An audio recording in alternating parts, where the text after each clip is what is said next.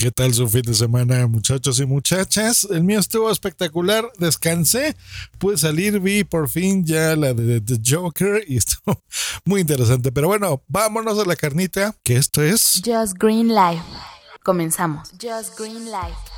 Así es, Just Green Life, hoy hablando de Apple Arcade. Netflix, y sí, fue Netflix, vino a cambiar el mundo. Es lo que hizo popular un sistema de suscripción. Sin embargo, Apple fue el que empezó a cambiar las cosas, porque yo recuerdo que desde los iPods tú podías comprar software muy barato. No software, comprar contenidos digitales, porque puedes comprar una canción, por ejemplo, por un dólar.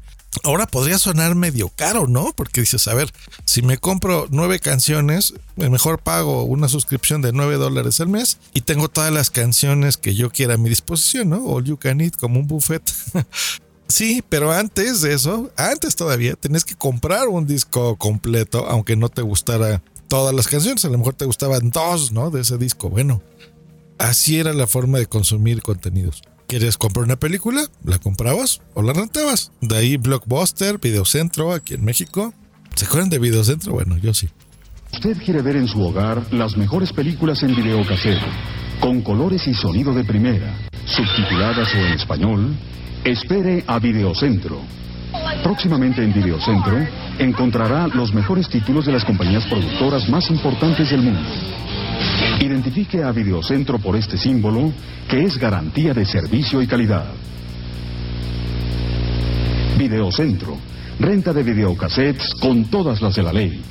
Hasta que llegó Netflix, donde con una suscripción razonable de buen precio que todo el mundo puede pagar, bueno, casi todo el mundo, pero me entienden que es de buen precio, pues es all you can eat, ¿no? Entonces pagas tus 300 pesos y ves todo el contenido que tú quieras. En México ya tenemos como 7 años, algo así con Netflix. Bueno, estamos muy contentos. Ya ahí la llevamos, ¿no? Acaba de salir una noticia que ahora somos los consumidores número uno de música. Así que bueno, Spotify y servicios similares, pues bueno, muy contentos con eso. Pero, ¿qué pasa con el mundo de los videojuegos? Bueno, se han hecho esfuerzos para que más o menos funcione igual cada quien luchando siempre desde su trinchera, Nintendo, la gran N haciendo lo propio, Sony, Microsoft y vamos a decir el mercado de PC con Steam, ¿no? Hay ofertas en todos, ahora ya es muy común las compras digitales, es más, eh, creo yo que es no necesariamente más barato, pero sí es más práctico, porque el mundo de estar en tu sofá hace que incluso ya no te pares a poner un simple disco, un DVD, ¿no? No ustedes, pero ahora, por ejemplo, con Alexa, de oye Alexa, enciéndeme las luces, apágame esto, ponme el aire acondicionado, pues bueno, ha, cambiado la forma de, usarnos y nos estamos haciendo más gordos y más gordos y más gordos. Entonces, pararnos del sofá, ya que tenemos un control inalámbrico y cambiar un disco, pues hace que incluso eso sea cosa del pasado. Hace poco Xbox acaba de sacar esta división de Microsoft, el Xbox One S, ya completamente digital. Ya incluso no tiene un lector de Blu-rays y pues bueno, gracias a eso pues eh, hay ofertas y hay contenido digital disponible. Pero ¿qué pasa para el mercado casual? Bueno, ahí los reyes definitivamente son y serán, estoy seguro, Nintendo. Nintendo ha hecho un gran trabajo reuniendo la familia con juegos adictivos que todo el mundo conoce, personajes que también todo el mundo conoce, así como, no sé, la gente conoce la Pantera Rosa, a Mickey Mouse, pues bueno, la gente conoce a Mario, por ejemplo. Han hecho un gran trabajo en ese aspecto. Quien vino a cambiar todo fue Wii, la verdad es que esta consola más familiar, con gráficos no tan avanzados, pero juegos más divertidos, más de familia, más de pasarla bien. Es que han hecho que este tipo de juegos más sencillos, digamos, visualmente, pero más divertidos, tengan ese, ese poder y ese, esa forma de engancharnos a estar pegados a ese dispositivo. Y de ahí el nombre también de casual. Significa que si yo abandono un juego dos semanas, pues bueno, lo puedo retomar y no pasa nada, ¿no? Con estos minijuegos que así se conocen, que son juegos sencillos que te distraen y, hacen que te la pases bien.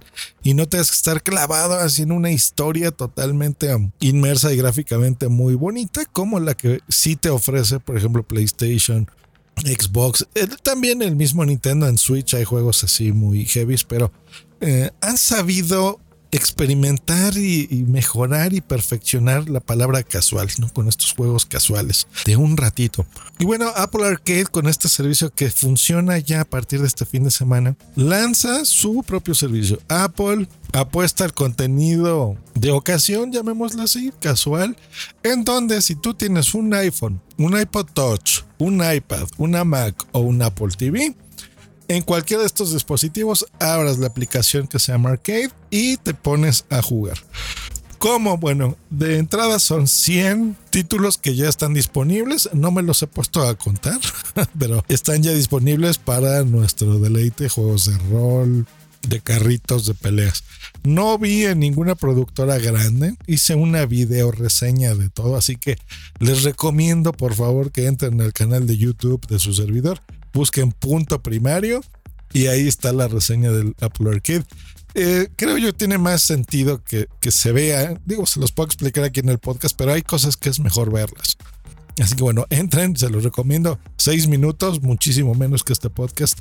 No les explico cómo suscribirse, qué juegos hay y, y pros y contras. ¿Qué contras tiene? Bueno, pues sí le encontré. ¿eh? Miren, yo tengo el Apple TV que es el dispositivo de alta generación, de última, con el control muy bonito, touch y demás. Pues bueno, juegos que son muy sencillos, que es lo que le decía, que no son gráficamente demandantes, le daban este hipo, que es lo que yo decía en el video. que de repente, por ejemplo, no sé, en un juego de disparos, tú ves la nave, está volando y todo va bien, pero de repente empiezas a disparar o te empiezan a disparar a ti y empiezas a ver muchas explosiones y cosas y animaciones por aquí y por allá. Bueno, eso hace que el procesador pues trabaje más, ¿no? Todos, el, GPU y el normal. Y que tenga pues más demanda, necesitas un poco más de hardware. Bueno, ahí es en donde cuando como que encuentra un cuello de botella, empieza a, como a pausarse. Entonces hace que no sea tan fluida la experiencia, ¿no? Que le dé ese como hipo, que es lo que digo yo. ¿Por qué? ¿Por qué hace eso, por ejemplo, el, el Apple TV? Bueno, déjenme decirles que pues no era un dispositivo pensado per se para eso. Y de ahí el nombre, un dispositivo pensado para que tú te puedas suscribir y tengas aplicaciones de televisión como Netflix, HBO y ahora Apple TV Plus.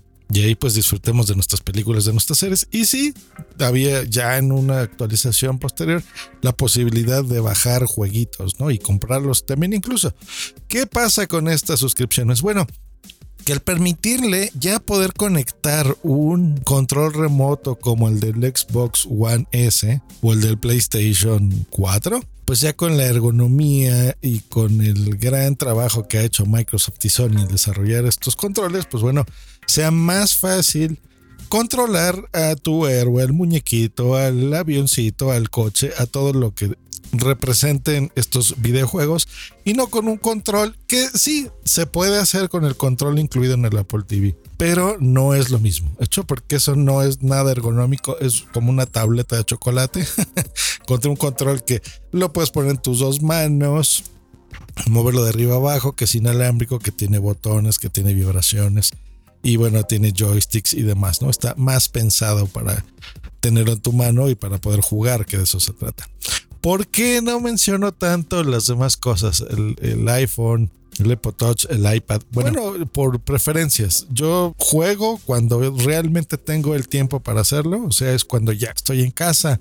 En el fin de semana, generalmente ya no tengo mucho tiempo, ¿no? A lo mejor cuando estoy esperando que mi boom si salga del baño de arreglarse o algo, pues bueno, ahí en ese momento puedo jugar un ratito. Entonces creo yo que por lo menos para mis necesidades la televisión se adapta más para esto. Mm, en el iPod, en el iPhone, en el iPad tendrán este hipo. Yo creo que no, fíjense, porque son dispositivos que a pesar de ser muy pequeños y demás, tienen un hardware impresionante y tienen procesadores gráficos. No, Apple se harta de recordárnoslo cada keynote, que es impresionante su hardware y todo va precioso y va muy bonito. Pero al Apple TV es más, yo me acuerdo incluso que el de tercera generación, ese tenía las tripas de un iPod Touch, como de, de los primeros iPod Touch, ¿eh? Por eso, porque realmente el video no es tan demandante, al menos que empieces a transmitir en 4K y hagas streaming. Y aún así, eh, no se necesita tanto hardware. Pero para los videojuegos ese es otro cantar. Así que ahí es en donde está, le está así costando un poquito más. Bueno, pues hasta aquí los dejamos. ¿Qué opino en general? ¿Funcionará? ¿No funcionará? Miren, algo que está muy bueno es el precio, porque cuesta 69 pesos al mes lo cual se me hace muy razonable, muy, muy, muy razonable. Está incluso más barato que en Estados Unidos.